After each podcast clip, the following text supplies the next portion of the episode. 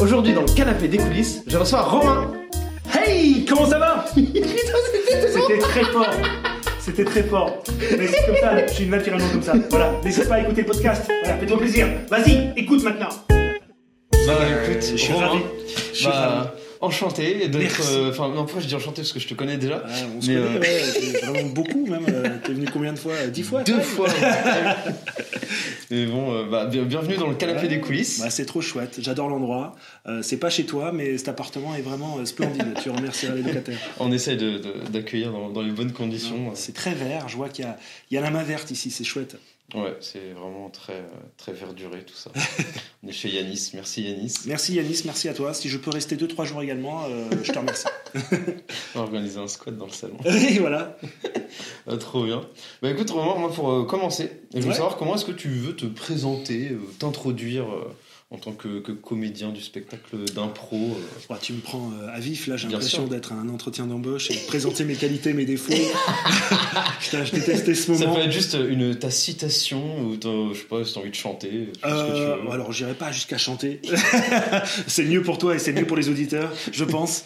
Bah, je dirais euh, plus simplement que je suis euh, comédien professionnel, improvisateur, formateur, tout ce qui est euh, autour de l'improvisation et puis euh, du théâtre en général. Ouais. Que je fais ça depuis euh, 10 ans à peu près, que je fais partie de la compagnie Les Bradés, mais également euh, un collectif euh, où on fait des vidéos qui s'appelle Les Normales, euh, et que je donne cours euh, dans différentes associations et structures, Paris Impro, euh, Les Improvisorateurs, qui est plus de la prise de parole en public pour un- des gens qui sont un, un peu apeurés de, par exemple, typiquement prendre la parole en public euh, lorsqu'il y a des réunions, ce genre de choses. Je donne cours également à, dans une école de commerce qui s'appelle ISCOM, où justement il y a, ils vont être amenés plus tard à beaucoup prendre la parole euh, dans des briefings, dans des, euh, Ouais. euh, des réunions, et justement on essaye de leur donner des astuces pour, pour avoir confiance en soi sur la prise de parole notamment. Voilà, par le biais de l'improvisation et des petits exercices. Voilà. Génial. Ouais, c'est sympa. Bon. Est-ce que ça te va comme présentation ou pas? Ah non, c'est horrible. Ah, il faut tout préféré que je chante, putain. Oh là là, Je suis non, désolé. Bon, je peux que je fasse chanter. une galipette. Ah, ouais, c'est vrai que c'est filmé en plus. Bonjour. hein, euh, pas sûr qu'ils aiment non plus mes galipettes. Ouais. non mais c'est parfait. J'ai une souplesse terrible d'un homme de 80 ans, je pense. Ah pas mal. T'en avances sur ton temps. Clairement, Benjamin Button, mais à l'envers, tu sais. Lentille, le mec qui, qui, qui vieillissait plus vite que son nom. C'est ça, c'est ça. Bien. Et niveau, alors niveau de l'impro, Ouais. toi c'est quoi tes, ou de la scène, c'est c'est quoi tes premiers euh, premiers pas dans dans le théâtre ou dans l'impro euh, Ouais, bah ça a commencé. euh, en fait, si ça a vraiment commencé euh, le jour où je me suis inscrit à la Ligue d'improvisation de Paris, donc c'était en 2013 ou 2014, je sais Ok. plus exactement. Euh, avant ça, j'avais déjà fait des cours d'improvisation euh, lorsque j'avais même commencé le théâtre, donc dans des, euh, des cours de théâtre, tu sais, jeunes pour jeunes, du temps où Ok. j'étais à Bordeaux. Ok, quand tu étais de- à Bordeaux en ado. Ouais, ado, j'ai commencé le théâtre, mais j'avais euh, 10 ans, hein, donc. wow. pour la petite histoire, j'étais tellement timide que mes parents m'ont dit écoute, on doit faire quelque chose, on va te mettre à faire des cours de théâtre pour que tu t'ouvres un peu au monde. Ah, c'est eux qui t'ont forcé C'est eux qui m'ont forcé au départ. Et j'ai fait mon premier cours. À la fin de mon premier cours de théâtre, j'avais 10 ans, je suis rentré chez moi, j'ai dit je veux plus jamais entendre parler de théâtre, je veux plus jamais en faire. Ils m'ont forcé à faire un deuxième, un troisième cours, et en fait au bout du troisième cours, j'ai euh, j'ai surkiffé et j'ai fait à partir de là, ok, c'est trop bien, je veux plus jamais arrêter. Et en fait, j'en ai fait mon métier, quoi. Mais au départ, c'est vraiment mes parents qui m'ont forcé parce que j'étais très renfermé, très timide. Je supportais pas. euh, en fait, j'avais du mal à, à m'ouvrir, à parler aux autres. J'étais très bien dans ma chambre et, euh, et le théâtre m'a vraiment, enfin, en partie, je pense, a réussi à m'ouvrir au monde, quoi. Ouais. Wow, c'était quoi ton premier rôle ou premier, premier texte que tu avais dû faire à 10 ans du coup? Alors, c'était la pièce Agatha Christie. Ah, il s'en souvient Eh, les Dix petits nègres. Voilà, c'était ça déjà à Wow. l'époque. Et alors, je sais plus quel rôle je faisais là-dedans, euh, mais j'étais un évidemment des, des coupables euh, de la pièce. Euh, c'était un des rôles. c'était pas un gros rôle, mais euh, première expérience sur scène incroyable. euh, J'avais eu peur comme pas possible. Il y avait évidemment mes parents dans la salle, Mm. plus ma sœur, je pense, et deux trois potes. Mais euh, ouais, c'est ça. Le premier souvenir que j'ai, c'est une peur incroyable de la scène et en même temps une adrénaline que j'ai jamais revécue après ça. Ah ouais. Enfin, que je revis à chaque fois, à chaque début de spectacle, mais beaucoup, euh, ça s'est beaucoup de- beaucoup plus maîtrisé maintenant plus que, aujourd'hui. que à 10 piges. Je euh. tremblais de tout mon corps. quoi. Je, je me disais, mais jamais je vais pouvoir euh, parler euh, ou, ou sortir une réplique. Et en vrai, non, ça passe, ça va. et donc j'ai commencé mes premiers cours d'impro ici, et puis après, j'ai- je sais pas, j'en ai pas. J'avais vu quelques matchs d'impro. Ça t'avait donné envie, t'avais cherché une école Sur Bordeaux, j'avais commencé, parce que je viens de Bordeaux, Hmm. J'avais commencé un peu à chercher, et puis bon, euh, avec les études et tout le reste, j'avais laissé tomber. Je faisais encore du théâtre, mais pas plus que ça. Et c'est quand je suis arrivé à Paris où je me suis vraiment dit, euh, allez, bah tiens, j'avais cette idée de, de faire de l'impro. Je vais vraiment regarder, euh, voir s'il y a une, une asso d'impro euh, sur Paris. Et la Ligue d'improvisation de Paris, je m'étais inscrit à la LIP et donc et la LUDI. Et j'avais passé euh, bah, une espèce d'audition à la LIP. Et euh, je devais attendre l'audition de la LUDI. Et entre-temps, la, la LIP m'avait dit c'est bon, tu peux y aller, tu peux rentrer dans l'école. Et du coup, j'ai dit bon, allez, ok, euh, je rentre à la LIP. Quoi. Je passe même pas l'audition de la LUDI, ça va. Une école m'a dit oui, c'est bon, ça me va très bien. C'est trop bien. Et t'as fait combien de temps du coup en cours et tout avec eux Ah, Ah, mais voilà. Le l'appel professionnel. Euh, je suis désolé. Ah putain, je un peux coup- répondre Un break après Ah le, là là, le je suis deal désolé. de 7 milliards d'euros de Romain. Oui, allô? A little longer than a few minutes later. Je suis arrivé donc à, à la LIP, à la Ligue d'improvisation de Paris, euh, en 2013. Euh, J'en avais déjà un peu entendu du coup à Bordeaux. Euh, J'avais Ouais. vu quelques matchs et ça m'avait toujours donné envie, mais je me suis toujours dit non, mais c'est pas le moment. J'avais mes études. Attends, tu faisais, t'as pas fait des études de théâtre, du coup t'avais fait des, Non. t'avais fait autre chose. euh, Moi, j'avais de- fait des études de, de cinéma, de vidéo. Ah, mais t'étais quand même un peu dans. J'étais toujours un peu, mais vraiment sur l'autre branche, quoi. Ok. Et, euh, et donc j'avais fait des études d'audiovisuel et, euh, Et en parallèle, un peu de en- théâtre ou Et parallèle toujours du théâtre, mais en amateur, quoi, avec des cours du soir. T'avais jamais arrêté depuis les 10 ans avec. euh, Jamais, jamais arrêté. Non, non. J'ai toujours continué, j'ai toujours fait les deux. Euh, et, euh, et en fait, je me disais toujours, c'est important que tu apprennes la technique, euh, mais aussi l'art théâtral. Peut-être qu'un jour, tu pourras rassembler les deux. Mm. Mais c'était une idée comme ça. Euh, j'ai toujours aimé la vidéo profondément et j'ai toujours adoré le théâtre aussi. Donc, j'ai jamais arrêté l'un et l'autre. Et j'ai fait plutôt des études de cinéma parce que je me disais, bon, il y a peut-être moyen quand même de plus bosser là-dedans que Mm. dans le théâtre qui semble plus compliqué. Ouais. Je connaissais absolument personne. Et donc, du coup, j'avais vu quelques, quelques matchs d'impro et tout à Bordeaux, mais c'était pas non plus quelque chose qui était bien euh, répandu à l'époque. hein. Je Ouais. te parle d'il y a plus de dix ans, donc c'était. Il y avait deux, trois troupes sur Bordeaux, il y avait des Restons Calmes, euh, que je voyais beaucoup déjà. Mais voilà, et c'est vraiment en arrivant à Paris en 2013 que je me suis dit, bon, allez, qu'est-ce que tu vas faire à Paris? Je bossais du coup à M6 en tant que monteur là-bas. Ah. Et euh, je me suis dit, bon, bah, j'ai envie de reprendre le théâtre. Euh, J'étais en stage, tu vois, à M6. Et euh, la rentrée suivante, en septembre, je me suis inscrit à la Ligue d'improvisation de Paris. C'est comme ça que j'ai commencé l'impro, réellement. Ah, Voilà. Ah ouais, c'était trop bien. Et vraiment une découverte totale. Euh, La LIP, euh, je les, je les salue d'ailleurs, mais ça a été une vraie révolution, une ré- vraie révolution à plein niveau, parce que déjà j'ai rencontré des gens formidables. Et puis en fait, euh, tous les gens que j'ai rencontrés là-bas, j'ai bossé par la suite avec eux. Et c'est vraiment grâce à la LIP que j'ai de moins en moins bossé en technique pour travailler de plus en plus vers l'artistique. J'ai rencontré des gens avec qui je bosse aujourd'hui, ben, typiquement les Bradé, Kevin, Alicia, Caroline, Hugues, Bastien, euh, euh, Rémi, tous ces gens-là, je les ai tous rencontrés pour la plupart à la LIP. Euh, et puis après, on a bossé ensemble sur des concepts d'impro. J'ai donné des cours d'impro grâce à la LIP, parce que j'ai appris à la LIP aussi. Donc voilà, ça a été une vraie découverte de, de, de, de, ce métier-là. Ouais, J'étais répandu dans l'impro à Paris. Complètement, mais je me suis mis euh, au départ euh, investi dans l'assaut comme jamais quoi. J'étais euh, responsable orga, j'étais dans le bureau, euh, je- on organisait les événements avec le président de l'époque. on Ah, mais en plus, essayait- la LIP, c'est, enfin, ça brasse pas mal de classes. c'est- Ouais, c'est c'est une grosse asso. Je pense qu'il y a, je crois qu'il y y, y a au moins 300, euh, enfin non peut-être pas 300, je dirais plutôt 150 personnes dans l'asso. Euh, donc il y a vraiment beaucoup d'événements à l'année. Et je sais que c'était un vrai taf hein, d'être responsable orga. euh, il fallait gérer tous les événements. Ah, la, la- la com, je t'en parle pas. Il fallait vraiment euh, sur les réseaux sociaux euh, régulièrement remettre à nouveau de la com, tout ça pour booster les événements futurs. Parfois il y en avait 3 4 dans la semaine, donc il fallait à chaque fois qu'on qu'on essaye de remplir les salles. Donc c'était vraiment hyper formateur la LIP à plein de niveaux. Et derrière ça, ben, j'ai jamais arrêté l'impro. quoi. Euh, j'ai même eu beaucoup de mal à quitter la LIP. Je suis resté 7 ans, je pense. Ah ouais. Parce qu'en fait, tu. C'était au-delà même des cours, c'était les gens, et puis le mardi soir, il y avait toujours, on buvait un verre après le, le cours, donc il y avait vraiment une telle bonne ambiance, c'est tellement bienveillant et bonne enfance, euh, que j'ai eu beaucoup de mal à, à quitter la LIP. Et puis à un moment donné, en fait, quand tu vois que tu as des élèves que tu as toi-même formés, qui arrivent à la LIP et qui arrivent au même cours que toi, où tu y es encore, je me suis Ah. dit, bon, Je pense qu'on arrive à la fin d'un cycle. Il faut que tu, tu vois Faut lâcher, la vérité, il faut lâcher, il faut partir à un moment donné. Faire la passation. Il faut faire la passation. Et comme je pense que la LIP, c'est clairement un cycle où tu as toujours des nouveaux arrivants et puis tu as forcément des départs. J'ai fait partie d'un cycle de départ, et, mais je m'en suis voulu. L'année suivante, ça a été très dur. Je me suis dit, putain, j'ai plus T'as l'impression d'abandonner ta famille. Il y avait une sorte d'abandon, ouais, vraiment, une sorte de, de- de frustration totale. En même temps, j'avais vraiment plus le temps. Je donnais trop de cours à droite et à gauche. J'avais déjà beaucoup de spectacles. Et là, Et- t'avais déjà commencé en parallèle avec les bradés. Là, Ouais, déjà, Pour ça, c'était un là, petit ça faisait moment. deux trucs en ça même faisait temps. deux gros trucs. Il y avait les cours aussi du soir. Je donnais cours déjà à ce moment-là. Euh, J'étais pas mal pris déjà la semaine. Et en vrai, il fallait que je me trouve du temps. Et je me suis dit, bon, ben, euh, la LIP, allez, euh, tant pis. C'est, c'est, ça reste malgré tout amateur. Et toi, tu désires euh, être pro et tu l'es déjà. Mm. Donc ça, ça ne, ça ne tu, peux, ne peux, tu peux plus continuer. Quoi. Donc voilà, j'ai décidé d'arrêter. À contre-coeur, vraiment. Bah. Et là, à ce moment-là, t'avais déjà un peu la transition où tu faisais beaucoup moins de théâtre et c'était pur impro là avec euh, les bradés, la lip, etc. Ça, Ouais, déjà- ça poussait un peu le reste aussi. quoi. J'ai, ouais, il y a une partie. Alors, il y a eu vraiment au début de la LIP où c'était full impro. J'avais arrêté le théâtre. L'impro, ça a été une vraie découverte. Je mangeais, je dormais, je pensais impro constamment.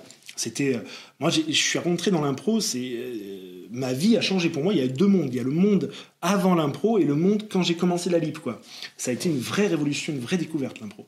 Et puis petit à petit, finalement, as quand même, quand tu commences à faire beaucoup d'impro et, et que t'en fais tout le temps, ben, tu as quand même l'envie de repartir, sur du texte. C'est très marrant. Mais le texte m'a manqué à un moment donné.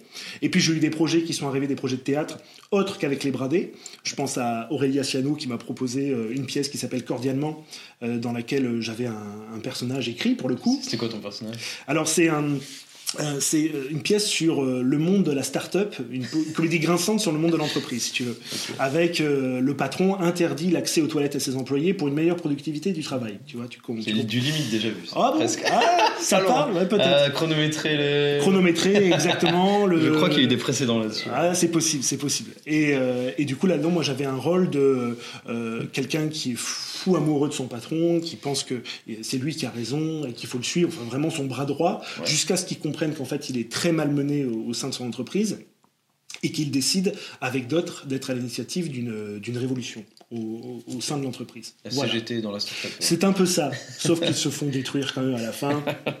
Et ça finit sur un happy end plutôt grinçant que je vous invite à voir puisque ça doit reprendre normalement euh, en 2023. On n'a pas encore de lieu définitif, mais ça devrait reprendre. Trop bien. Vous Voilà. avez fait combien de représentations déjà Bon, on a fait Avignon déjà tout l'été, enfin un demi Avignon, puisqu'on partageait euh, euh, le créneau avec euh, une autre troupe émergente. En fait, on avait un créneau pour des troupes émergentes. Est-ce que les théâtres ils bookent pour un mois complet de ce que j'ai compris et c'est dur de dire bah non nous on voudrait juste deux soirs si tu t'arranges avec une autre troupe Ouais. pour booker un mois entier vous le répartissez Mais là, ça n'a même pas été ça. En fait, c'était le théâtre, la factory, qui euh, proposait euh, un créneau émergent à 10h le matin, pas forcément euh, l'horaire le plus idéal, mais à 10h, il proposait en fait non pas une euh, un minimum par soir où tu dois payer au théâtre, quoi qu'il se passe, tu payes 250 euros par soir, et si tu as zéro, bah, tu perds 250 euros. Là, c'était partage des recettes 50-50. Donc, aucun risque pour la troupe. C'est ce qu'on appelle des créneaux émergents. Et ça, c'était top pour nous parce qu'on s'est dit, ben, ok, génial. Le deal, c'était 15 jours avec une autre troupe, donc c'est même pas nous qui l'avons décidé. Et on a partagé, du coup, euh, nous, on a fait fin, fin Avignon à partir du 15 jusqu'au 30, tandis que la première euh, troupe a fait euh, du 1er au 15. Voilà. Et ça, c'était trop bien parce qu'il n'y avait aucun risque pour nous. Parce que ben, la compagnie euh, ne roule pas sur l'or, c'était un- une, une- une pièce totalement autoproduite euh, par la compagnie, donc c'était exactement ce qu'il fallait pour nous. Et ça s'est en plus de ça hyper bien passé parce qu'on pensait qu'à 10 heures ce serait très compliqué. Ah c'est chaud quoi genre ces gens ils se mettent des caisses la veille Ouais, c'est euh, ça, bon, c'est ça. Et en vrai, euh, sur beaucoup de une familles aussi Avignon beaucoup de familles, et puis euh, en fait des gens quand ils viennent 3-4 jours sur Avignon, en vrai ils enchaînent, ils ont un programme et toutes les, toutes les heures ou toutes les heures, toutes les deux heures ils vont voir un spectacle. Et en vrai, euh, ouais, on a fait des jauges entre 30 et 40 tous les jours sur 50 places, donc tu vois c'était euh, vraiment parfait. pas mal en tractant 2-3 heures en journée plus Par contre au niveau du tract, euh, on n'a pas arrêté. On parce pas a dit ça c'est vraiment c'est le plus dur. C'est le plus dur à Avignon, l'endurance. Et alors, quand je vois que ben, la plupart font un mois Moi, je vois comment j'étais lessivé au bout des 15 jours parce que bah, tu, tu traques tout le reste du temps en fait. Mm. Tu joues une heure, une heure et demie, ça c'est trop bien, c'est le kiff, mais le reste du temps, tu ne fais que tracter. Tu fais, allez, ben, il faut remplir ta salle le lendemain. Nous, En plus, on, on devait tracter la veille pour le lendemain parce que ça servait à rien de tracter à 8 heures du matin. Il n'y a personne dans les rues à Avignon. Au bistrot, les mecs. Donc on devait remplir sa salle la veille, quoi. Et c'était tout un boulot d'aller, euh, allez, euh, demain matin, ah ben non, je serai déjà parti. Euh, demain matin, vous faites quoi? Je serai plus là. Oh c'est terrible. Terrible. vous aviez une technique ou pas pour vous démarquer? Parce qu'il y en a, ils font des impros chantés, du coup ils chantaient dans la rue. Ouais. Vous, vous aviez un truc ou- On avait nos t-shirts avec le nom du spectacle déjà, et puis on arrivait surtout en, en groupe à trois. Soit on faisait une petite scénette d'engueulade, Mmh. soit on leur expliquait très brièvement le spectacle. Souvent qu'on on- on citait les mots comédie grinçante, autour du monde de l'entreprise, euh, autour du monde de la start-up. Quelques petits mots-clés. Euh, euh, des petits mots-clés, ça pouvait. Ah ouais, tiens, ça m'intéresse, euh, ça me parle bien, j'irai j'irai regarder beaucoup plus sur le catalogue. Et je sais qu'on en, a, euh, on en a pris pas mal comme ça, ouais. Ah. Ça a bien marché, on était très contents de, de l'exploitation du spectacle. On avait joué euh, deux fois à Paris avant ça, et surtout on avait fait la création du spectacle dans, au Pays Basque. Puisqu'en fait, euh, oui, tu me dirais pourquoi Parce que l'association euh, est une association du Pays Basque, et donc on avait un deal avec euh, le théâtre de la ville de Souston, qui nous permettait de faire la création lumière et la création du spectacle là-bas. En contrepartie, on devait faire donc la première représentation, la première du spectacle là-bas également. Donc, vous mettez à dispo la salle, la régie et un régisseur. euh, Exactement. wow. On avait, là, on avait une résidence d'une semaine à Souston, dans le théâtre, donc trop bien. Euh, et puis après, on avait euh, un régisseur euh, pour le spectacle, ben, tout- toute la salle dans laquelle on pouvait déjà répéter tous les jours et puis euh, avoir un peu l'idée de l'espace de la salle, parce que suivant le lieu où on joue, les théâtres ne sont pas les mêmes. Par exemple, à Souston, on a joué dans une salle cinq fois plus grande que la salle qu'on avait à Avignon, par exemple. Tu vois, ça, Tu tout en termes hein. d'espace, mais ouais, mais on a tout rétréci. Tu faisais pas, pas 10 pas, euh, Michel, là tu vas faire un pas et demi. Mais c'est ça, c'était vraiment Ouais. ça. Là où on devait courir à Souston pour sortir de la scène ou, ou aller attraper quelqu'un, en vrai, à Avignon, on avait juste besoin de, de marcher, à peine, quoi. Qu'on touchait déjà l'autre personne. Donc, ouais, voilà, on s'est adapté aux espaces et ça, c'est hyper intéressant aussi. euh, de, le, de le créer dans un grand espace, ça permet après de s'adapter à, à tout type de salle. Voilà. Ouais, plutôt que de faire l'inverse où c'est plus dur de, Ben ouais, de parce que si tu euh, construis petit, euh, ça peut paraître euh, très minimaliste et quand tu joues dans des grands espaces, ça peut être très dur au contraire. Je pense qu'il faut commencer grand et, et c'est plus simple à, à réduire que l'inverse. il Voilà, commencer par l'Olympia. Exactement, par, si vous euh, avez la possibilité de le faire, c'est le mieux. Bon, c'est quoi une location de la salle de l'Olympia C'est quoi C'est Je crois 30 que c'est 000 20 euros ou 30 000 balles. Voilà, bon, bah, tout le monde a ça sur son compte, non Bien sûr. T'as pas ça toi, Yvan Oh bah, surtout dans le, domaine du théâtre et tout, tout le monde a un compte en banque. euh, C'est clair, c'est bien là, on est le plus riche. Euh, Rappelle-nous celle qui, qui produit. qui- Aurélia Ciano et la pièce s'appelle Cordialement. Ok, Voilà. trop cool. Donc un peu de théâtre à texte au milieu de l'impro. Voilà, donc le théâtre est arrivé parce que c'est un, un vieux projet qui est arrivé euh, il y a 3-4 ans, mais avec Covid, notre ami, tout ça, ça a foutu un peu euh, le projet euh, Tu un léger retard. Mais ouais, c'est arrivé 3-4 ans. on m'avait proposé ça il y a 3-4 ans. Et puis, et puis ben, il y a, y a d'autres pièces en prévision. On a fait une nouvelle pièce avec les Bradés aussi qui s'appelle Elles en scène, où là, pour le coup, c'était une, une commande d'une association autour du féminisme. Et, euh, et, euh, et de l'harcèlement dans la rue, enfin, ça mêlait plein de choses. Euh, où là, ça a été une commande d'une asso euh, qui a demandé aux Bradés de mettre en scène et d'écrire la pièce, euh, dont se sont chargés Alicia et Kevin d'écrire, d'adapter et de réécrire en partie la pièce qui avait été faite parce qu'il manquait plein de choses. Enfin, c'était un peu un espèce de, de suite de monologues pas très, pas très bien assemblés. Ouais. Et ils ont mis de la fluidité là-dessus. Et, et moi, j'ai eu la, la chance d'avoir un rôle là-dedans. Et on l'a joué trois fois pour le moment. Et euh, ça s'est super bien passé. Le projet s'est fait en un mois et demi. Pour le coup, ça a été. De extrêmement- l'écriture à partir de zéro C'est jusqu'à la première. à la première, un mois et demi. C'était euh, le projet le plus rapide de ma vie. Là, en l'occurrence, t'as pas le temps de réfléchir. T'es dans l'action tout le temps. On doit monter un spectacle. On a un mois et demi. On sait la date de la première.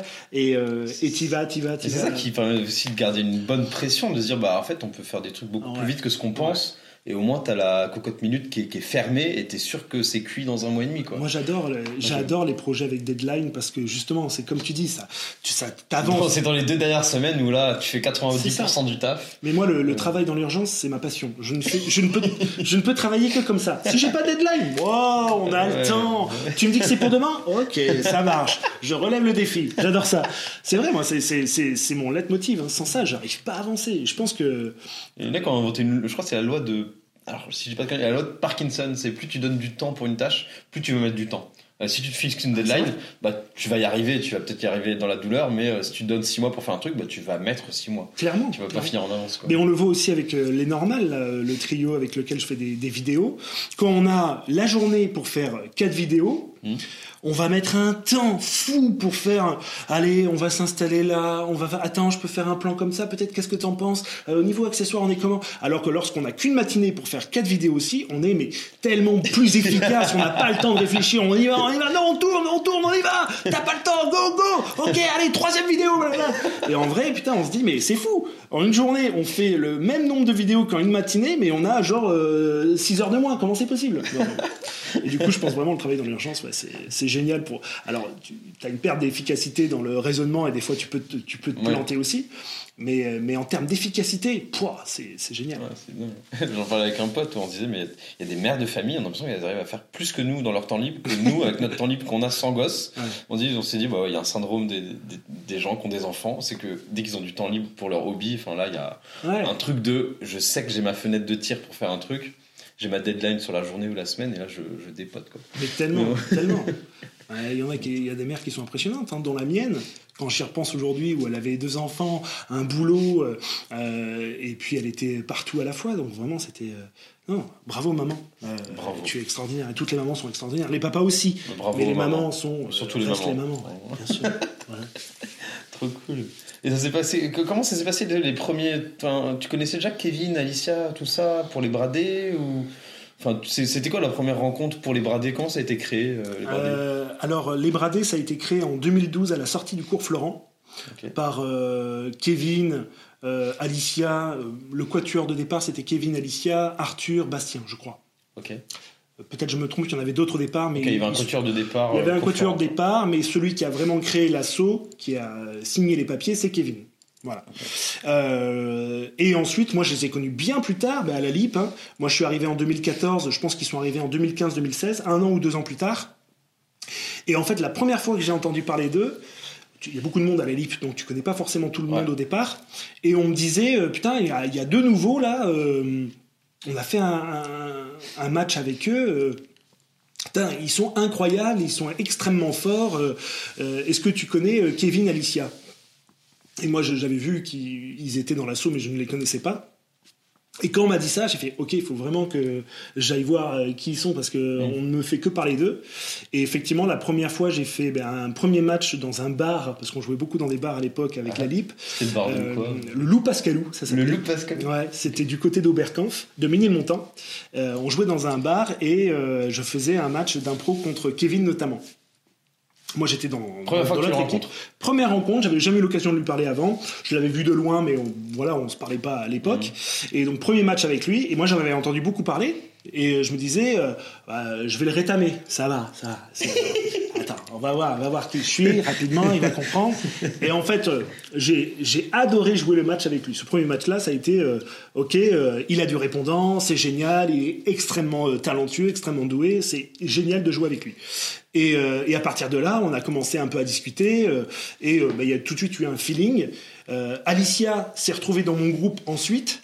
Euh, puisqu'on échangeait les groupes à la LIP euh, chaque trimestre. Le deuxième trimestre, Alicia est arrivée dans mon groupe, où là aussi on a beaucoup sympathisé. On a commencé à jouer ensemble. Putain, j'ai vu qu'elle était formidable aussi, qu'elle avait un talent d'actri- d'actrice euh, incroyable, qu'elle campait des personnages. À l'époque, elle campait beaucoup des personnages un peu créatures. euh, elle, elle se désarticulait complètement. Je trouvais ça incroyable.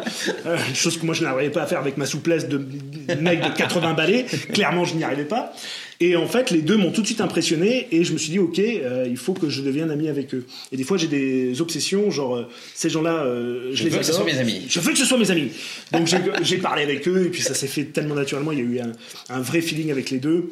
Euh, Caroline est arrivée, Hugues, il était déjà là depuis très longtemps euh, À la LIP. Ouais. C'était toujours quelqu'un, tu disais, tu joues avec Hugues, il t'emmène dans un univers, laisse-toi porter par ce mec-là. Donc pareil, Hugues, ça faisait très longtemps que je le connaissais. On n'était pas hyper proches au départ. C'est vraiment les bradés qui nous a rassemblés. Mais dès que je jouais avec Hugues, il y avait une espèce de ouais de d'osmose, euh, un univers qui se dessinait parce qu'il est il est très fort là-dedans. Lui, il te, fait un lieu en 2-2. Il ouvre une armoire, il te fait des bruitages, il te pose les assiettes, c'est incroyable. Il te met un univers en, en deux secondes. Et Caroline, c'est euh, aussi une personne formidable dans dans dans elle elle va te, te construire une impro en si peu de temps, elle peut te dire le qui, quoi, où, comment, qui sont grosso modo les quatre, euh, quatre ou cinq, ouais, la plateforme de départ. Elle va te le construire en, en deux secondes. Rapidement, tu sais où tu es avec elle parce qu'elle est très forte dans la construction. Dans, dans, euh, elle pose la plateforme, tu sais où tu en es, tu sais ce que tu fais avec elle. Et bon, elle compte des personnages comme personne. Alors là, incroyable, Caro, euh, c'est des personnages euh, hauts en couleur, comme on dit. Donc tout ça, euh, quand euh, Kevin, on en parlait un peu, il disait ben, avec les bradés, euh, j'aimerais euh, rajouter du sang neuf, rajouter des nouveaux éléments, euh, j'aimerais bien tu en fasses partie. Moi j'étais trop content. J'ai demandé qui étaient les autres personnes qui voulaient intégrer à, à la troupe. Et il m'a parlé de Hugues et de Caroline.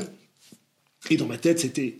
euh, Enfin, c'était génial parce que je pensais à eux. euh, si on devait rajouter des, des gens chez les Bradés, j'étais trop content moi d'y être et qu'ils rajoutent notamment ces deux personnes-là. Trop trop cool. bien.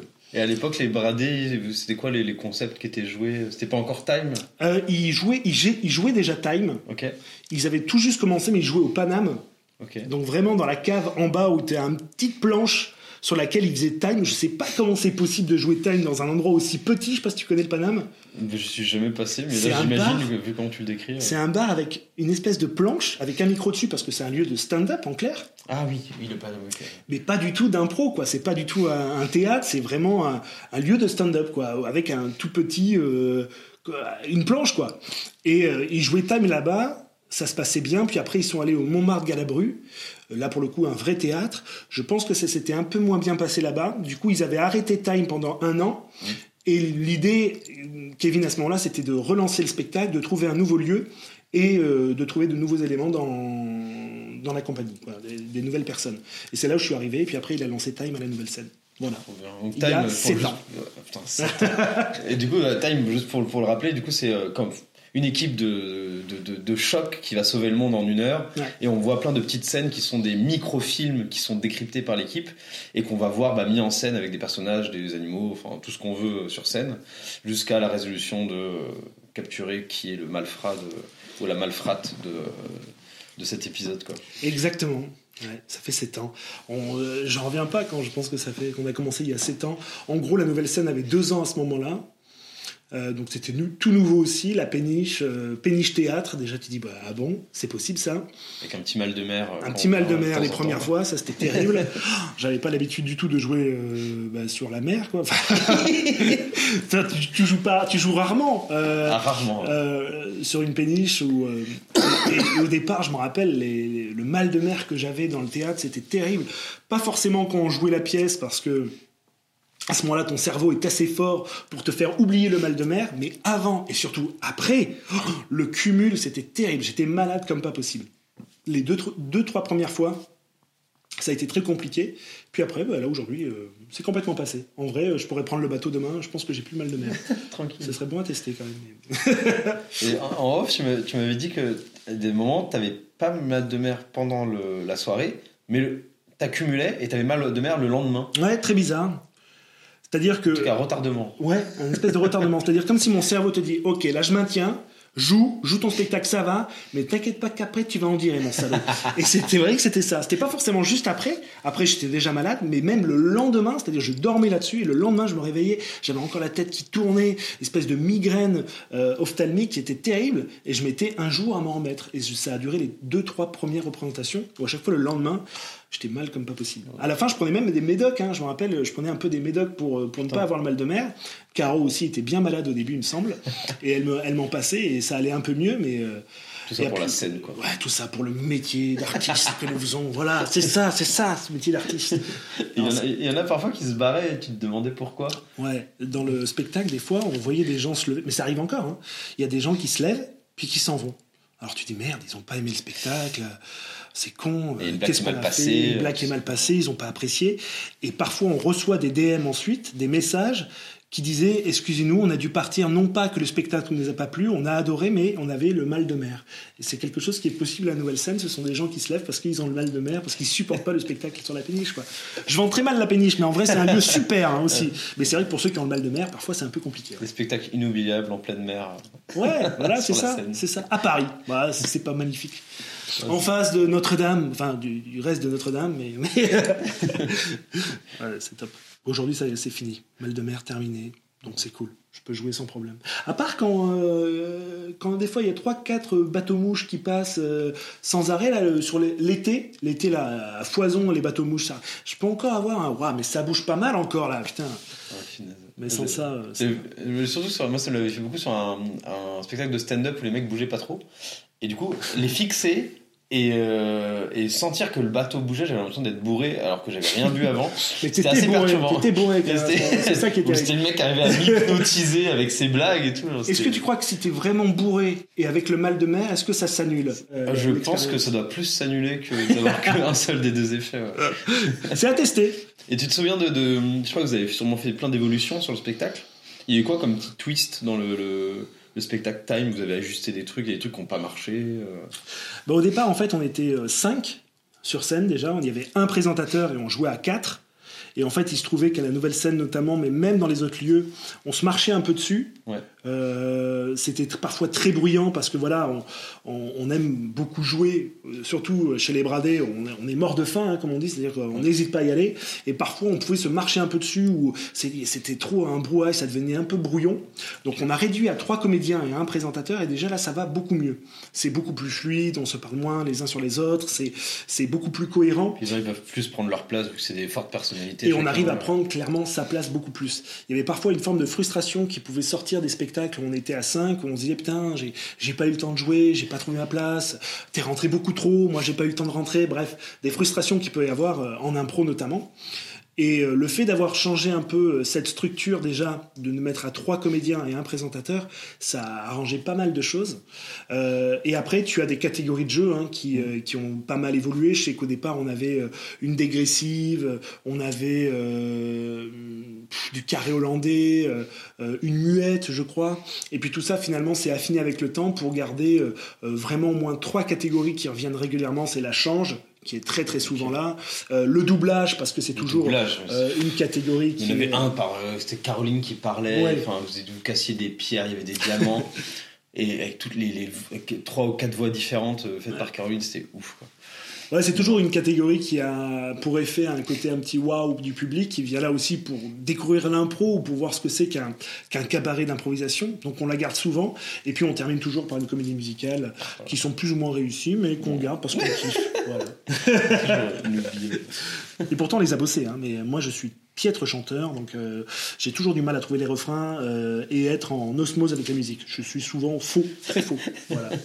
Mais avec le, le roulis. euh, Oui, c'est Ça ça. Et puis tant qu'on y met euh, l'impact et qu'on incarne les personnages, tout passe. Même si tu chantes faux, ça va, vas-y. Tant que t'es à fond dedans, ça passe, ça passe. Si t'y crois, ça va aller. Si tu commences à être un peu perturbé, à dire oh là là, je chante faux, le public va le ressentir et va être mal à l'aise avec toi. Donc il faut y aller à fond. qu'ils soient convaincus que C'est ça. que t'as répété. C'est ça. dans- Mais de manière générale, même dans l'impro, hein, quand tu incarnes un personnage, si tu crois à fond, le public va y croire. Si tu crois à ton univers, le public va être avec toi. Si tu fais les choses à moitié, que tu crois à moitié, que tu incarnes mal, ou, ou tu sais que tu restes un peu en surface, ah, ça va pas marcher. Tu vas sentir que c'est euh, surfait, que c'est pas vrai, que ça manque de réalisme. Si tu incarnes à fond, que tu y vas à fond, ah, le public va être avec toi. Dingue. Euh, moi, je vais te poser une question. Euh, Dans les, du coup, au fil de tes cours que tu as donnés, enfin, peut-être plutôt des, des cours que tu as eus au début ou dans les scènes, est-ce que tu te souviens de moments de déclic où euh, tu t'es dit, mais waouh, attends, avec tel prof, mais oui, euh, telle catégorie, je peux la jouer comme ça, ou alors tiens, pour mieux me connecter et poser la plateforme du qui, quoi, où. euh, Est-ce que tu te souviens de petits moments de déclic comme ça? Bonne question. Je crois que le, le- le premier déclic, ça a été mon premier prof de théâtre, mon pro- premier prof d'impro, pardon. À la LIP, euh, à la Paris LIP. ouais. Ça a été Kevin Roussel, je sais pas si tu le connais. Non, pas encore. Pour moi, je l'appelle euh, mon maître, euh, celui qui m'a tout appris. Tu Ah, sais, euh, Oui, voilà, une espèce de, passage de relais. Moi, je, je le présente souvent comme ça. Voilà, c'est le maître, celui qui m'a tout appris. Tu sais, maître Yoda. Je vous présente Kevin Roussel. Non, en vrai, il m'a, au départ, c'est le premier cours que j'ai eu d'impro, c'est avec lui. Et le premier déclic que j'ai eu, c'est OK, c'est ça l'impro. Ok, c'est comme ça que ça fonctionne. Ok, il y a une histoire de plateforme. Tous les premiers trucs de... En fait, la première année, la découverte de l'impro, pour moi, c'est euh, la meilleure année. C'est là où tu découvres tout, c'est là où tu découvres l'impro, comment construire une impro, comment écrire une histoire, comment incarner des personnages. Il y a tellement de choses que tu apprends la première année. Elle est tellement forte en termes d'apprentissage que, que que tu, tu, tu... après c'est du peaufinage, tu vas travailler les personnages, tu vas travailler les histoires, à ce qu'elles soient de plus en plus cohérentes, à ce qu'elles soient de plus en plus fluides. Mais en réalité, le- le- la première année, c'est de la découverte de tous les instants. T'as l'impression d'être chaque truc, en éveil. hyper- c'est totalement nouveau. T'es un gamin de, de, de six mois et t'es en éveil de tout ce qui se passe autour de toi, de tout l'univers. Et, euh, et, et après, je pense que le- je pense qu'il y, a des- il y a des étapes en impro, mais je ne saurais pas trop les situer.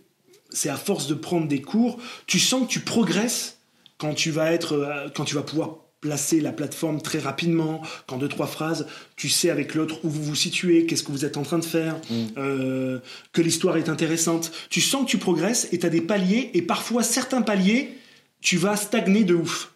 Je me rappelais que par, par période, j'avais l'impression que je, je stagnais, que j'avançais plus, que même je pouvais reculer un petit peu. Je- parce qu'en fait, une fois que tu as tout découvert, mais en fait, une fois que tu vas dans le peaufinage, que tu vas vraiment aller chercher euh, des impros jolis, des impros réussis, ben c'est là toute la difficulté. Et tu progresses beaucoup moins vite, forcément, parce que tu es dans le dur. Ouais, tu tu- tu avances, tu recules, C'est tu ça. tâtonnes. euh, ouais. Parce qu'à un moment donné, est-ce que. euh, ouais, l'impro, une fois que tu as découvert comment ça fonctionnait, l'écriture d'une impro, euh, le- tu, vas beaucoup, tu, progresses beaucoup moins vite, c'est évident. Et, et ces formes de stagnation, elles sont normales et beaucoup de- de- de- de- d'improvisateurs la ressentent à un moment donné. Et je leur dis, ne vous inquiétez pas, c'est normal. C'est parce que vous êtes arrivé à un stade où vous savez comment fonctionne l'impro. Au départ, tu fais tout et n'importe quoi et t'es Ouais, content. tu découvres 80% Tu découvres. qui sont faciles à défricher, mais après les 20%. Exactement. Enfin, même si euh, on n'est jamais à 100% sûr de tout connaître. Mais, Non. mais c'est après, c'est plus. Est-ce que, tu peux que tu vraiment dire un jour, ah, je suis arrivé à 100% Ouais, Ah, j'ai c'est bon. J'ai fini le game. je pense pas. Mais effectivement, comme tu dis, tu découvres 80% de comment fonctionne une impro la première année, c'est sûr. Et après, c'est tu peaufines, tu améliores. Mais ça, ça prend beaucoup. Les 20 derniers pourcents prennent beaucoup plus de temps. Je, je après, je ne saurais pas vraiment dire de quels sont les déclics. La première année, c'était euh, tous les 3-4 cours, j'avais l'impression d'avancer, d'avancer, d'avancer, d'avancer. C'était formidable, je découvrais tout. En plus, tu changes de prof à la LIP, donc tu, tu, tu, tu vois une autre manière de faire, une autre manière d'apprendre les impros. T'es 100% match à la lip, c'est ça? Non, t'avais avais du long form. Ah, ok. ok, T'avais du cabaret, euh, t'avais du match. T'avais à peu près toutes les formes possibles. T'as brassé un peu de tout. ouais. Ça brassait un peu tout, des, des formats uniquement lip, le carré d'as notamment, euh, euh, le set à suivre. Enfin, ils avaient plein de formats, hyper bien pour commencer l'impro. hein. Vraiment, c'est génial euh, la lip pour ça. Et, euh, et ouais, je te dis, la première année, euh, ça a été une découverte à, tout niveau. Quoi. Tous- les 3-4 cours, ok, ok, ça, ok. Ah ouais, ça, ça marche comme ça. Ok, ça aussi, c'est possible. Et en, plus, toi, de, l'impro, des, des bradés, vous avez créé une chaîne sur. Bah, plutôt ciblé TikTok et Instagram. Euh, YouTube, TikTok et Insta. Ouais. Et il y a, un, y a un, un canal, un canal de prédilection où vous ciblez plus que les autres ou pas forcément? Non, aujourd'hui, on est euh, vraiment à trois, euh, sur les trois réseaux de manière équitable et on poste tout sur ces trois réseaux-là. Il y a même Facebook, avec les réels qui sont arrivés sur Facebook, on poste également sur Facebook. Mais le premier, ça a été TikTok. Ok. En fait, on sortait du premier confinement. On bossait plus, hein, nous les, Ouais. les comédiens, on n'avait plus rien. Tout était fermé, c'est-à-dire que même à la fin du confinement, les théâtres étaient encore fermés, il avait aucun lieu de vie, euh, on ne pouvait rien faire. Les cours, ça ne fonctionnait pas non plus, donc euh, on était Là, t'as essayé de donner des cours via Zoom euh, Oh, ou à horrible. distance. euh, Horrible. Ouais. Aucun intérêt. On est d'accord là-dessus. Aucun intérêt. D'ailleurs, je crois que j'ai toujours refusé. J'en ai fait un, et puis à la fin du, du- du cours, j'ai fait non, mais arrêtons, c'est stupide. Vraiment, ça ne sert à rien. Il y en a qui ont une mauvaise connexion, il y en a qui sont juste avec le micro, d'autres leur webcam elle fonctionne pas. Oh, Mais quel que enfer! juste avec le micro Quel enfer! bah, elle avait pas assez de connexion pour mettre euh, sa webcam, tu vois. Parce qu'ils étaient tous à quatre coins du monde, quoi. Et, et donc, du coup, on était dans une situation, bon, mais qu'est-ce qu'on fait Euh, Allez, on va continuer à, à créer. À ce moment-là, j'avais entendu parler pendant le premier confinement de l'avènement de TikTok, qui avait pris vachement d'ampleur parce que tout le monde s'emmerdait. Hein, donc, euh, trucs à euh, distance. voilà, à distance, euh, notamment le swipe sur TikTok, et ben ça, ça, ça a vraiment pris à ce moment-là. J'ai commencé à m'intéresser parce que moi j'ai regardé aussi pendant le premier confinement beaucoup TikTok, je m'ennuyais énormément. Et je leur ai dit, quand on s'est retrouvés à Paris, euh, putain, il y a une application qui s'appelle TikTok, c'est du format court, euh, euh, en vertical, et, euh, et tu fais des vidéos de moins d'une minute, et tu peux en poster beaucoup, et c'est cool, ça nous permet de créer, ça nous permet de, de continuer d'écrire et de, et, de poster régulièrement des vidéos. Et puis avec les deux autres, les deux autres au départ, ils étaient pas. Alicia était vite partante. Euh, Kevin moins chaud. En fait, on venait de sortir aussi des, des vidéos bien construites sur YouTube avec les bradés. Au tout départ, Là, ça allait à l'opposé de. c'est ça. Au tout départ, on avait fait des vidéos hyper format, bien produites. Euh, on avait demandé à, au frère d'Alicia qui était réalisateur. On avait demandé à des monteurs de monter. Vraiment une équipe technique complète. Pour un résultat sur YouTube très déceptif, qui était 200, 300 vues, tu vois, sur Ouais, par chaque rapport au taf. Par rapport au taf que ça demandait, et t'étais de- là, mais bon, putain, mais en fait, il y a, il y a si peu de retour pour tout le taf investi. Mm. Et en fait, euh, au retour du coup de, du premier confinement, je leur ai dit, je pense que TikTok c'est pas mal parce que c'est du, euh, c'est du rapide, c'est du fait maison, euh, ça nous convient bien. On, on enlève toute l'équipe technique, on fait tout à trois.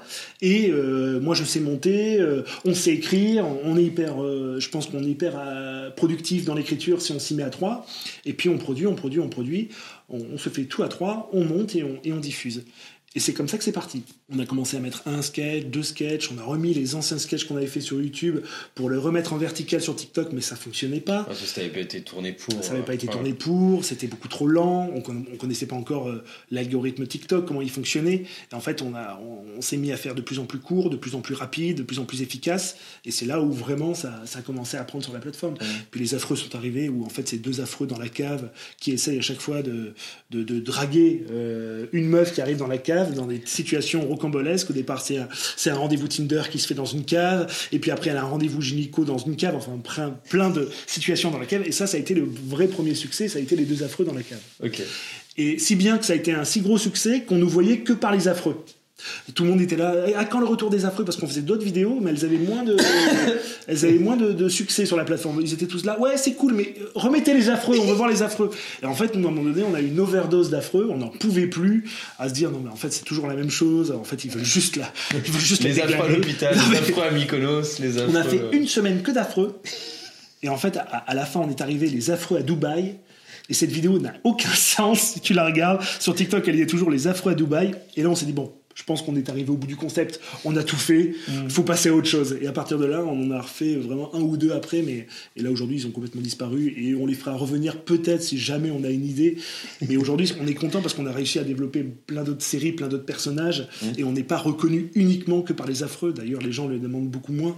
Ça arrive encore, mais on a réussi à se, à se diversifier et pas se cantonner et à, à rester enfermé avec ces personnages-là. On, voulait- on voulait surtout pas ça. Ah, c'est dur de ne pas se faire enfermer dans une case que le public choisit, où tu dis non, non, nous, notre, notre cadre, c'est ça, et c'est pas que ces deux persos-là. Exactement. Ouais. C'était ça, à un moment donné, on se disait, non, mais on va être connu que pour ces deux, ces deux affreux gars-là. euh. En plus, on est, on est hyper moche, on est sapé avec des perruques dégueulasses, avec- on est horrible. Des bonnes vidéos pour ton. Ouais, c'est ça. ton- ton- Si tu présentes démo. ça après avec un agent, ben voilà ce que je fais, moi c'est les affreux. Putain, mais c'est vous ça Ouais, voilà. euh, Alors, euh, vous voulez bien euh, que je puisse rentrer dans votre agence? Non, mais tu vas sortir et sinon j'appelle les flics, ok? Donc c'est pour ça, on voulait vraiment se diversifier. Et, et ouais, on y est arrivé. Et maintenant, c'est vraiment cool parce qu'on peut faire un peu n'importe quel sketch et, et ça marche plutôt bien. Donc on est, on est très content de ça. Et c'est quoi le. Tu, tu parlais de l'algorithme TikTok, il y a- quoi comme secret euh, derrière euh, Je te dis ça, mais on le connaît toujours euh, très mal parce que je pense qu'il change tout le temps. Ouais. Ce que je peux dire, des choses que je comprends euh, sur l'algorithme TikTok, déjà, il y a les fameuses deux, deux premières secondes. Il faut que ça capte. Il faut que euh, l'utilisateur reste au moins les deux premières secondes pour euh, voir la vidéo. Si, elle, si la- l'utilisateur passe tout de suite la vidéo, ça veut dire que euh, ton approche, l'approche de ta vidéo n'est pas bonne. Il faut donc capter. Ça peut être par un simple mouvement, tu vois, une espèce de, de travelling de ta caméra, que ça bouge à l'écran. Si c'est un plan, un plan posé très loin où l'utilisateur est comme ça perdu dans l'espace, c'est pas bon. Il faut que ce soit vivant. Ok, ouais. Plutôt court, même si aujourd'hui ils attendent à produire du contenu de plus en plus long sur TikTok, mais je vois que les meilleurs résultats qu'on fait, c'est quand même sur des vidéos de 20-30 secondes. Nous, c'est sur l'humour, donc avec un thème précis, plutôt d'actualité, ça parle forcément, et surtout Ouais, d'actualité euh, euh, qui mène à un débat. Plus Ah, il y a de commentaires, un truc sur le Rassemblement National, euh, la pilule anti-racisme. ça, la pilule anti-racisme, le temps du vaccin. On a fait plein de parodies sur le vaccin. Soit on était pro-vaccin, soit on était anti-vax. Et alors là, c'est formidable parce que euh, le spectateur est, euh, et évidemment qu'il soit dans un bon rythme. Voilà. Donc, bientôt une masterclass, euh, comment percer sur TikTok. Oui, mais je suis vraiment pas sûr de ce que je dis parce qu'on peut encore se planter. Et ça nous arrive très fréquemment encore qu'il y ait une vidéo qui, qui plante, qui fasse que 10 000 vues. On se demande, mais, mais pourquoi euh, Alors que des fois, c'est parfois les vidéos qu'on bosse le plus qui font le moins de vues. Bon, Euh, c'est comme ça. pas Bientôt, grave. même pas des matinées, ce sera des une heure de 8 Ouais, à c'est 9 ça. de tournage et là ça va Une heure pour percer quatre vidéos, go, go, go, go, on n'a pas le temps, on n'a pas le temps, on n'a pas le temps de réfléchir, un seul plan, tiens, je fais tout. Là, Ça fait pas mal de projets et tu fais du stand-up aussi. Oui, Et ça, ça fait depuis combien de temps? Ça fait un an et demi. Ok. Un an et demi, euh, sortie du troisième confinement. T'as vu, je fais toujours des projets à la sortie des confinements. hein. Finalement, ces confinements m'ont pas mal aidé pour, euh, pour le, se lancer dans des, euh, dans des projets. Le stand-up, ça faisait très longtemps, pareil, très longtemps que je rêvais d'en faire. Mais au départ, la peur, puis l'impro est arrivé dans ma vie. En fait, j'ai même voulu faire du stand-up avant l'impro. Ok. Et puis j'ai découvert l'impro, donc ça m'a ça a complètement effacé le stand-up pendant de longues années. Et puis finalement, quand j'ai refait du théâtre, de l'impro, que j'avais fait le tour de, enfin que j'avais l'impression de, de, de faire beaucoup d'impro, le stand-up est revenu. Je me suis dit bon, j'ai vraiment envie d'essayer le, le T'as envie de stand-up. revenir un peu à du texte, comme Ouais, tu disais tout à l'heure, quand tu fais beaucoup d'impro, t'as envie de revenir à un truc euh, plus euh, L'idée de revenir à du texte et puis euh, s'essayer euh, seul sur scène, quoi. C'est vraiment quelque chose qui m'a toujours effrayé. Et en même temps, ce besoin d'adrénaline, d'aller toujours chercher de, de nouveaux Ouais. challenges, ça me passionnait aussi. Et euh, sorti du troisième confinement, je me dis allez, c'est le moment, vas-y, essaye, fais ta première scène, vois comment ça se passe. Si c'est pas pour ton, si c'est pas pour toi, t'arrêtes, tu Mm. passes à autre chose, mais au moins tu l'auras fait, tu auras essayé. Je fais ma première scène qui est à la, qui était à l'époque le, le Barbès Comedy Club, qui est devenu euh, la scène Barbès. Mais au départ, c'était euh, par euh, Shirley Soignon, là, qui avait le, le Barbès Comedy Club. Je fais ma, ma première scène là-bas.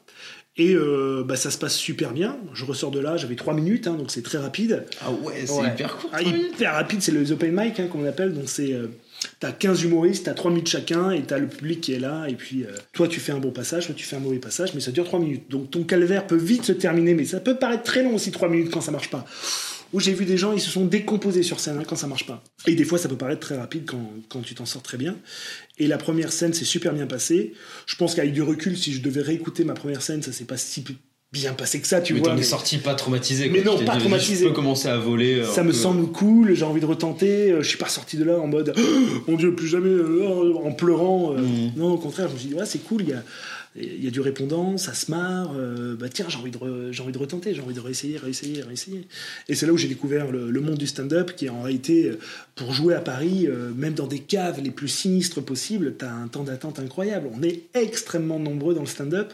Je pense que c'est une discipline qui a complètement explosé ces dernières années aussi. Et euh, t'as du monde. T'as du monde. Et pour jouer euh, dans une cave avec de l'eau qui tombe du, du plafond, avec euh, trois personnes dans le public, eh ben, des fois t'attends deux mois. Quoi. Donc euh, au départ, je me suis dit, ouais, mais c'est si compliqué pour jouer à Paris, putain. Il y a tant de comédie clubs et, et- et si peu de place. C'était très dur au départ, et même encore aujourd'hui. hein. Il faut toujours se vendre, toujours aller chercher de nouveaux plateaux. Euh, t'as plein de comédie clubs qui se sont montés. Donc ça, heureusement, ça a un peu professionnalisé la, discipline et puis vraiment euh, euh, mis des lieux bien euh, authentiques, ouais, qui sont euh, Mais identifié pour. très, euh, très identifiés, reconnu, quoi, ouais. reconnus pour faire du stand-up. Euh, le Barbès Comedy Club, donc la scène Barbès, le Fridge, le Paname qui existe depuis des années, euh, le Sarfati euh, et j'en passe, le Joke, euh, qui sont vraiment des, des lieux pour le coup identifiés Comedy Club où il n'y a que du stand-up et de l'humour de manière générale. Donc ça c'est trop bien parce que c'est vraiment des lieux qui sont dédiés à ça et, et en termes d'ergonomie de l'espace, c'est c'est vraiment pensé pour, tu vois. Parce que dans des caves, c'est pas forcément les lieux idéaux pour faire du stand-up. Comme je te dis, il y a vraiment des fois de l'eau qui coule du plafond.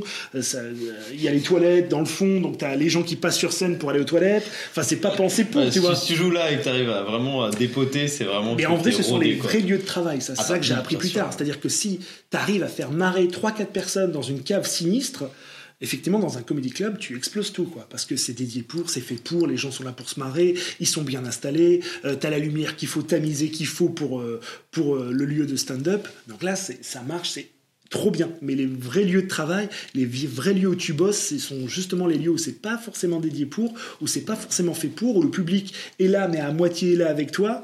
Des fois, ils sont en train de manger, ils sont en train de parler ensemble. J'ai joué, fait du stand-up dans une, j'ai fait du stand-up dans une pizzeria. Putain, bah là, c'est encore pire que sur TikTok, je pense. Les deux premières secondes, faut accrocher le, Le public. euh, pire, le pire de ma vie. Les gens, ils sont en train de bouffer une pizza, ils parlent entre eux, ils sont à moitié à t'écouter. Il y en a un qui t'écoute, il a une pizza comme ça, puis il bouffe, il y a la pizza qui tombe. tu dis, mais où est-ce que je suis? Mais pourquoi je fais ça? C'était à Houille, perdu dans la banlieue, t'es là, j'ai- j'ai 30 minutes de RER après pour revenir à Paris. Mais qu'est-ce que tu fais? Mais qu'est-ce que tu t'emmerdes? Mais reste chez toi, regarde Netflix. Et en vrai, bah, tu ressors de là, tu te dis sur le moment, tu dis, ouais, c'était chaud. Vraiment, c'était chaud. j'ai pas passé, j'ai pas pris tant de plaisir que ça, mais en réalité, euh, derrière appris, ça, t'as appris, t'as appris énormément à capter le regard, à garder l'attention, à bosser ton texte, à ce que tu sois beaucoup plus efficace. Donc c'est vraiment des, des vrais lieux de travail où tu, euh, où, où là pour le coup, tu, tu, tu aiguises ton, ton, ton savoir-faire en, imp- en, en stand-up. Et c'est quoi les thématiques toi, que, que tu abordes Oh, ça va de prédilection C'est euh, évidemment autour de, de ce que je raconte, c'est ce que je vis. hein, euh, Je parle à un moment de manque de charisme, Mm. euh, parce que lorsque je suis dans un bar et que je lève la main vers un serveur pour essayer d'avoir une bière ou quelque chose, ça ne fonctionne jamais. Je peux passer deux ans, je pense, sans que le serveur ne me voit que peux commander une bière. Tandis que t'as ma, ma compagne, ma femme qui lève la main, le serveur vient en deux secondes euh, vers, euh, vers elle. Donc je me dis, je dois avoir un problème de charisme. Je pense que je suis anti-charisme. Donc je parle de ça, je parle évidemment euh, le fait que j'arrive à plus de 30 ans, je parlais beaucoup du nez, les gens ne me comprenaient pas. Moi je disais, je m'appelle Robin, les gens pensaient vraiment que je m'appelais Robin au lieu de Romain. Ça a duré des années, ça m'a traumatisé. Réellement, ça m'a traumatisé. t'as eu un orthophoniste ou un truc pour bosser J'ai- ça J'ai j'ai vu un orthophoniste, mais j'ai surtout vu un ORL qui m'a pété le nez parce que j'avais des. euh, des- Littéralement. Ouais, Bah, il m'a pas vraiment Non, pété mais je veux dire, Mais les J'avais des, polypes euh, en fait énormes dans le nez. euh, J'avais Oh. une cloison nasale qui n'était pas totalement. euh, euh, Oui, t'as tout réaligné Il m'a tout réaligné. Il a fait un boulot euh, incroyable et à partir de là, j'ai arrêté. Tu as eu ton vrai prénom. Voilà les gens. Mais attends, attends, tu t'appelles Romain en fait. Et pourquoi je t'appelle Robin depuis 20 ans? Parce que je t'ai dit que je m'appelais Robin. Robin. Oui, ben Robin, c'est ce que je dis. Non, Robin. Oh, C'était terrible, terrible. À chaque fois que je me présentais, ah donc Robin, comme euh, Robin des Bois. Non, Robin. Oui, ça pouvait Oh durer là, des heures, des heures comme ça. Voilà. Et euh, trop bien le stand-up aussi, c'est génial. Ouais, c'est génial. Alors, il y a des soirs, je vais te dire, euh, non, c'est horrible. il y a des soirs où euh, les, premiers, les premières scènes, des fois, j'ai pu me prendre des bides. hein. Je me rappelle d'une soirée au Tribe. C'est un des comédie clubs que je co-gère avec Antoine Berrier. Et c'est un lieu dans un hôtel. On a placé un comédie club dans le hall d'hôtel dans le salon de l'hôtel. Et euh, bah, c'était mes premières scènes pareil t'arrives avec un nouveau sketch t'as 12 minutes en plus donc 12 minutes chacun. Moi j'arrive je fais 5 minutes d'un nouveau sketch que je voulais tester. 5 minutes où il n'y a pas un rire. 5 minutes de vraiment un silence pesant. Ah, je m'entendais dans mon retour et j'entendais j'entendais également l'écho de ma voix dans le salon de l'hôtel. Pour te dire quand c'était calme mortifère. Et je me rappelle que je me décomposais j'étais Le je micro continue- marchait bien. Elle mar- il, mar- il marchait très bien, je peux te l'assurer. Oh, super. je m'entendais très bien dans mon retour, j'entendais l'écho qui revenait, et vraiment le public qui me regardait comme ça. Oh putain. Il était, en fait, il était dans une écoute attentive, mais il n'avait pas envie de se marrer parce que je laissais Mais C'était certainement intéressant, pas. il t'écoutait. Oui, les gens, moi, moi, je suis sorti de là, j'étais défait, je voulais me barrer, et je me rappelle que tu avais des gens du public qui étaient là. Non, mais c'était, c'était intéressant. C'était, alors, c'était pas forcément euh, hyper drôle, c'est vrai, mais on était vraiment dans l'écoute. En fait, on une écoutait belle ton- conférence. C'était une belle histoire, mais en fait, t'as, oublié les vannes. Mais, mais c'était une très très belle histoire. On était accrochés à ce que tu disais, mais c'est vrai que tu laissais pas non, for- forcément les temps. Il faut laisser des temps pour euh, ce que les gens rient, et puis il faut, faut mettre de la vanne, de la, de la vanne punchly, et ça, je l'avais pas forcément au départ. Je construisais vraiment des histoires euh, de ce qui m'était arrivé, mais c'est vrai que je savais pas forcément encore ce qu'ils pouvaient faire ou, ou ne pas rire, tu vois. Et ça, euh, en termes de, par contre, de derrière, ça a été terrible, mais après ça, en termes de remise en question, de réécriture, bon ben, euh, tu refais pas deux fois la même erreur, quoi. Ouais, t'apprends. Mm. Et sur scène, en, en impro, t'as des, personnages un peu refuge où tu, vois, tu reviens souvent ou des archétypes. Ouais, souvent les autres bradés, se moquent de moi gentiment, mais euh, souvent pour euh, m'imiter, ça va être des, euh, des personnages un peu à la, à la Christian Clavier, c'est-à-dire mais comment quoi, qu'est-ce qui se passe Des gens très speed en fait. Souvent j'arrive sur scène, euh, je joue avec mes jambes, je suis toujours en train de courir, à, à- à faire des quelqu'un de très speed où Ouais. euh, il y a un truc qui va exploser. Attention, ça va exploser. Euh, voilà, je suis beaucoup des personnages qui tremblotent dans la voix. J'aime beaucoup ça. Euh, des, des- des personnages, ouais, souvent un peu, euh, euh, que ça peut être bourgeois, un peu, euh, Ah. ou, ou finalement très posé. euh, je pense que ça peut aller dans des, des- ces directions, ces deux directions, mais j'aime beaucoup, c'est vrai, faire le, le personnage qui s'apparente un peu à du clavier, de, de la folie, et, et, ça, et ça bouge de partout. Des, fois, même des bourgeois paniqués. Même, genre, Oh, les bourgeois paniqués, alors les deux ensemble, bah, d'ailleurs c'est du clavier, hein, bourgeois paniqué, voilà, bah, c'est c'est exactement ça. Ah ouais. Et tu te souviens de, je sais pas, de tes meilleurs souvenirs, genre avec les, les bradés ou une- un soir vous avez fait, euh, vous avez sauvé le monde, mais vraiment tu y as cru quoi, genre. euh, Ce que je me rappelle là, euh, comme ça naturellement, ça part au départ d'une grosse cagade. C'est-à-dire que. Une on- cagade, c'est quoi? Une, Euh, une bonne blague entre, entre potes Non, ça part au départ sur une soirée qui devait être une soirée de l'enfer. Je Ah. t'explique. Ouais. J'arrive à la nouvelle scène, il y a euh, Kevin qui arrive, et puis Alicia également, et puis on est trois. Et puis ben, le spectacle c'est dans moins d'une heure. Et vous étiez 4 ou 5. on devrait être, on devrait être quatre. Ouais, ok. On devrait être quatre. On devrait être trois comédiens à jouer. euh, Kevin présentait ce soir-là, et moi, Alicia, et cette troisième personne, on devait jouer. 19h arrive, et puis euh, Hugues, qui devait jouer, selon euh, notre calendrier, euh, n'était toujours pas là. Ah. Euh, et puis donc, ben, on commence à l'appeler en disant, mais Hugues, euh, t'es où Euh, Tu arrives quand? Et Hugues fait, mais moi, je joue pas ce soir. Je l'ai pas noté, j'ai échangé de date avec un tel, ou je sais plus l'histoire exacte, mais en tout cas, je suis chez moi, là. Et il habite en- dans le 95, euh, lointain. euh, il met euh, 45 minutes, 50 minutes pour venir à la nouvelle scène. Euh, et puis en fait, aucun autre n'est disponible, aucun autre ne peut jouer cette date. Donc on est trois et il manque quelqu'un. Kevin ne peut pas présenter et jouer, ça pose trop de problèmes pour le spectacle, et puis on peut pas jouer à deux, moi et Alicia, que le spectacle. Enfin, ça, va créer un trou, ça va se sentir. Finalement, Kevin rappelle Hugues en disant Bon, est-ce que tu peux venir? Euh, Hugues dit Ouais, mais là, je vais pas être à l'heure. Il était 7h moins 20, on commençait à 7h, je vais, je vais avoir une demi-heure de retard. Écoute, fais ce que tu peux, prends tes affaires, mais viens, rejoins-nous. Donc on monte, on va en loge, on est trois, on se regarde en disant euh, c'est terrible, le public est en train de rentrer, on tarde un peu à commencer le spectacle à 19h10, mais Tu grattes du temps. tu mais grattes du temps, mais le régisseur nous dit il y a un spectacle derrière, donc il faut vraiment commencer. Je suis désolé, mais il va falloir y aller. Ah ouais. Il y a Kevin qui part pour aller chercher les, euh, les, les, petits papiers qui deviendront donc des microfilms. Nous, on reste en loge avec euh, Alicia, on se dit mais comment ça va se passer? Ça va être terrible. Ça va se sentir, quoi. On n'est que deux.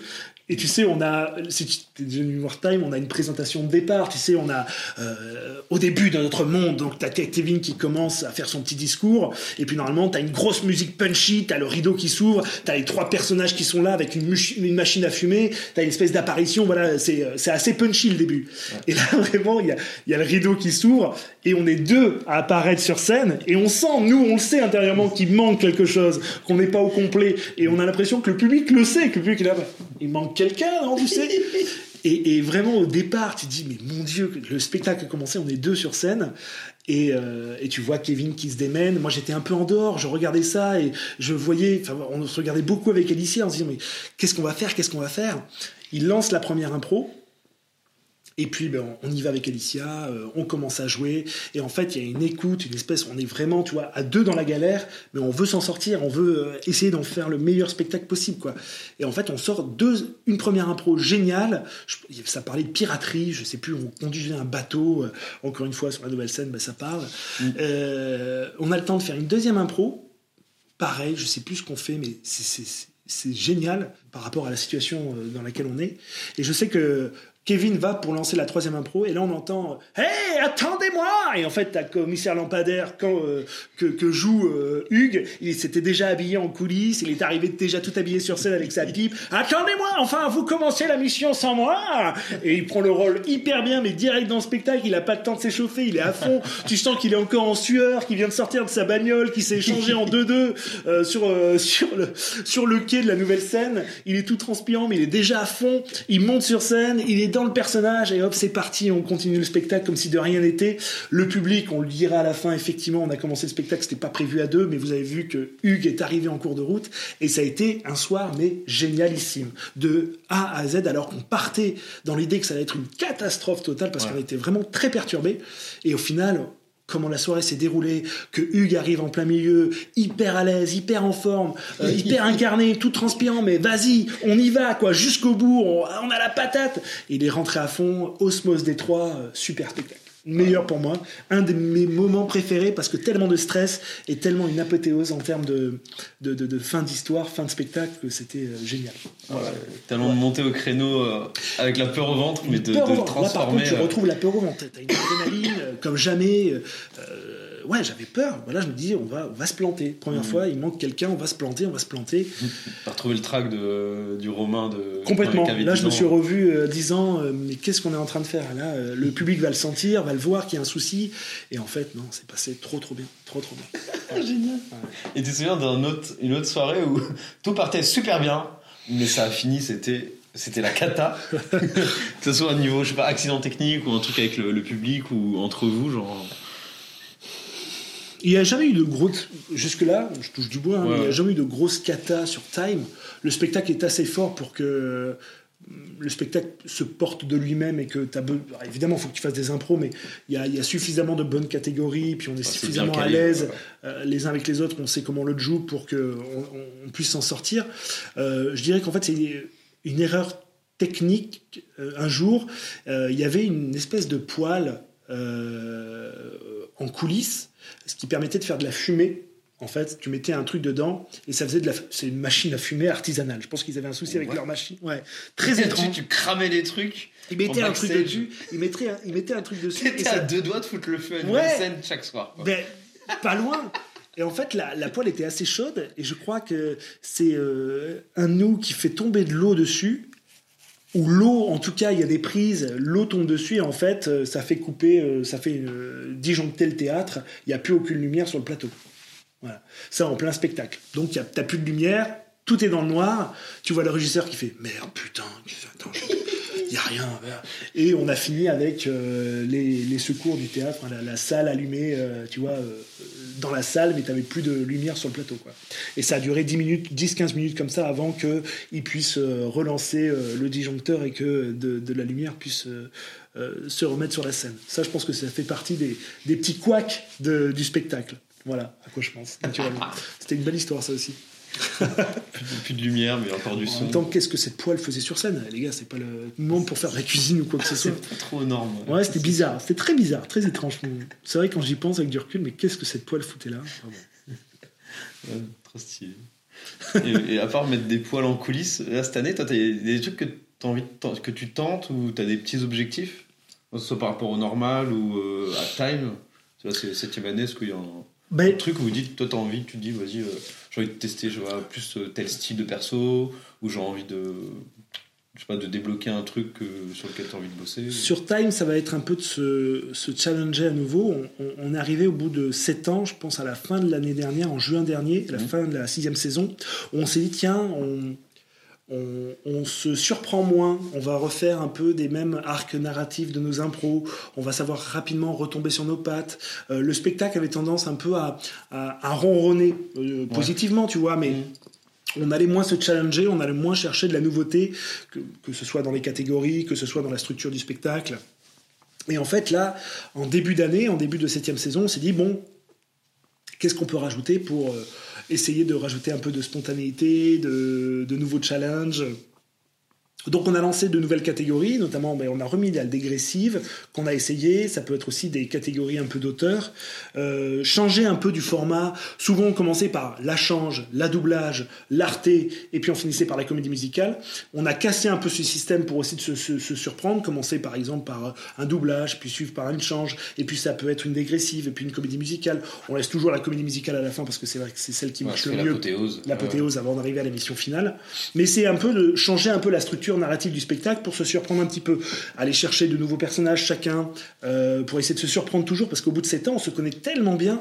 Euh, Tu fais une amorce d'une phrase, un truc, on sait quel perso, quel ouais, archétype tu on vas sait où elle jouer, va, on sait euh, ce qu'il ce veut faire, donc on va essayer de chercher de, de nouvelles choses comme ça. Sur le spectacle, ça a bien marché depuis le début de l'année, on sent qu'il y a un, nouvel, un peu un, nouvel, un nouveau souffle, un nouvel essor, et, et c'est cool d'aller chercher ça. Et puis avec les normales, bah, c'est trop bien, parce que là, à chaque fois, euh, suivant l'actualité, euh, on va faire des nouveaux personnages. euh, ça, c'est trop bien, parce que tu peux camper n'importe quel personnage en fonction de l'actu, et puis même en fonction de nos idées. On s'arrête à rien, donc au contraire, là, on va aller chercher surtout de la drôlerie, quoi, de la déconne. De la drôlerie. Ouais. Surtout déconner, quoi. Ouais. Sans se prendre la tête. Et alors, du coup, là, il y a tous ces projets le stand-up, le théâtre à texte qui va revenir en 2023, le- l'impro un peu enfin du renouveau du coup sur Time. Est-ce que toi sur une vision long terme, un truc que t'as pas encore commencé, mais que t'as dans un coin de ta tête, tu dis vas-y il y a tel concept de spectacle ou de pièce que j'ai envie de monter ou de jouer. Euh, est-ce que t'as un, as un rêve un peu lointain comme ça, genre je sais pas euh, 4-5 ans euh, au loin? Un rêve au loin, plus ou moins proche, ce serait un spectacle avec les normales. Un spectacle à, à un Truc écrit? Un truc écrit à 3 qui soit pas de l'impro, euh, qui mélangerait sketch et puis un peu de stand-up, enfin un espèce de mélange hybride à trois qu'on essaye de trouver. Euh, c'est un truc qu'on essaye, euh, on y pense de plus en plus, donc vraiment un, un- un spectacle avec les normales. À côté de ça, j'aimerais bien monter aussi un spectacle de mon solo quoi, de stand-up. Donc à terme, d'ici euh, 3-4 ans, là, je me laisse le de temps aussi, puis je veux faire des choses par étapes, je veux faire un maximum de plateaux et de plus Tu en veux plus pas à l'aise. une date pour être sûr que tu le fasses dans un an Et peut-être que j'ai besoin du deadline en réalité, parce que ça va me forcer à écrire et à être beaucoup plus productif, c'est sûr. Peut-être que je devrais me donner un objectif, mais c'est pas tout de suite. euh, Je sais que c'est quelque chose, j'ai envie d'y arriver, Mais c'est peut-être pas la priorité. mais c'est pas la priorité absolue parce que je sais que j'ai pas une communauté, une communauté encore assez forte pour remplir ma salle euh, trois mois, tu vois. Mm. Je vais me battre pour avoir euh, du monde sur deux trois dates. Je vais les remplir et puis au bout de la quatrième date, je vais commencer à aller chercher tarte en point avec euh, Michel que j'ai pas vu depuis cinq ans Ouais. pour qu'elle vienne dans ma salle. Et en fait, j'ai pas envie de ça. J'ai pas envie de lutter parce qu'il y a tellement de spectacles de stand-up. Comment se différencier?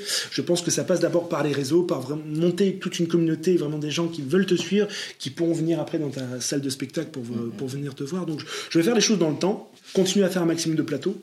Et puis après, euh, bah, toujours, euh, dès qu'il y a un projet qui me botte, de théâtre, ou euh, je dis jamais non à un projet du moment qu'il puisse me plaire, mais j'ai pas après euh, d'envie absolue euh, de ce que j'ai pas pu faire encore jusqu'ici. Quoi. Ok, mais à un peu long terme, c'est un spectacle avec les normales. Ouais, écrit, ça avec, ce serait très très bien. un truc hybride. Ouais, je pense que c'est euh, naturellement ce qui serait euh, euh, le plus sympa à monter, puisque aujourd'hui il y a quand même une communauté qui nous suit, euh, Vous avez une osmose de dingue entre Une osmose les de dingue, et ouais. les normales. Dans laquelle on pourrait mettre de l'impro, euh, du stand-up, euh, du, du- du- on pourrait vraiment faire un truc euh, Des un peu hybride, des, des poils bien sûr, des poils. tout- puis on pourrait être, on pourrait commencer le spectacle tout seul ou à deux, sans Kevin ou sans Ali, et puis Ali ou Kevin viendraient pendant le spectacle, et puis voilà, ce serait fun, tu vois. Non, non, naturellement, ouais, ça, ça viendrait d'abord avec ça, et puis après un, un- un seul en scène, pourquoi pas. Ouais, ce serait déjà pas mal, je pense. C'est des chouettes projets. Ouais, ouais, ouais, clairement. Eh ben écoute, Romain, Oui, ou Robin, je sais pas comme tu préfères. tu peux euh, m'appeler Robin, Romain, ça marche. J'ai tellement subi les deux prénoms qu'aujourd'hui ça me Si pose quelqu'un il dit Robin dans la rue, tu te retournes ou Ouais, ouais, je pense que c'est possible. Ouais, tu m'as appelé? C'est mon enfant, tu sais, l'enfance qui est en moi qui ressort d'un seul coup. Euh, bah, j'ai une dernière question. Oui. Euh, comme, euh, enfin, là, t'as déjà, euh, bon, que pour le, la souplesse, t'as déjà 80 ans, mais le jour où t'auras vraiment 80 ans, on imagine, voilà, tonton Romain ou grand-père papy Romain au coin du feu, et t'as, je sais pas, alors ça peut être soit tes petits enfants, soit les petits enfants de tes potes qui sont là et qui sont mis à l'impro. Ils ont des âges un peu divers et variés. Et ils viennent te voir. Ils disent, ah, papy Romain. Il parle avec une voix de vieux quand même, du coup. euh, non, C'est drôle. T'es arrivé avec un mode de 80 ans. Mes petits enfants ont déjà 80 ans. oui, c'est que des Benjamin Button. C'est que des Benjamin que des Button. Button. ils parlent. Et ils disent, euh, du coup, papy Romain, euh, c'est quoi Est-ce que tu aurais un secret à nous partager pour faire des, des super chouettes impros euh, Raconte-nous, papy Romain, euh, audio de tes, euh, de, tes- de 300 scènes à time et, euh, et, et et compagnie. Je dirais, et je l'ai déjà dit, mais je vais revenir là-dessus, c'est crois en tes personnages, incarne-les le mieux que possible. Du moment que toi tu y crois et que tu incarnes le mieux possible et, que tu y mets toute ta hargne et toute ton envie dans ce personnage que tu incarnes, euh, tout le monde va pouvoir entrer dans ton univers et, ça marchera forcément.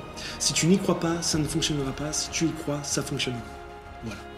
Je pense que c'est le maître mot, c'est faut croire en ses impros, parce qu'en fait, c'est comme un... Je crois qu'il y a un film comme ça, à un moment donné, où une personne n'arrive plus à rêver, et, euh, et du coup, il, il rêve plus, et ça, ça fonctionne plus, et du moment qu'il se remet à, à croire en ses rêves, il arrive de nouveau à rêver, ou t'as un truc comme ça. Et ben je pense que ça marcherait pareil pour les impros. Si tu crois en tes impros, si tu crois en ce que tu fais, le public y croira aussi. Voilà. C'est pas mal génial. Là, je les imagine courir vite, vite, vite, aller faire la scène. eh ben on va s'entraîner, papa. Papy. Mais moi j'ai déjà Sors les 80 ans.